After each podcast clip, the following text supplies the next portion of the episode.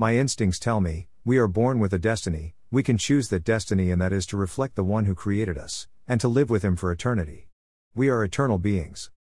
The Bible isn't just a great book, it is in a class of its own, the book authorized by the Creator God, through the agency of human beings, His creations, who were guided by the Holy Spirit in their writings.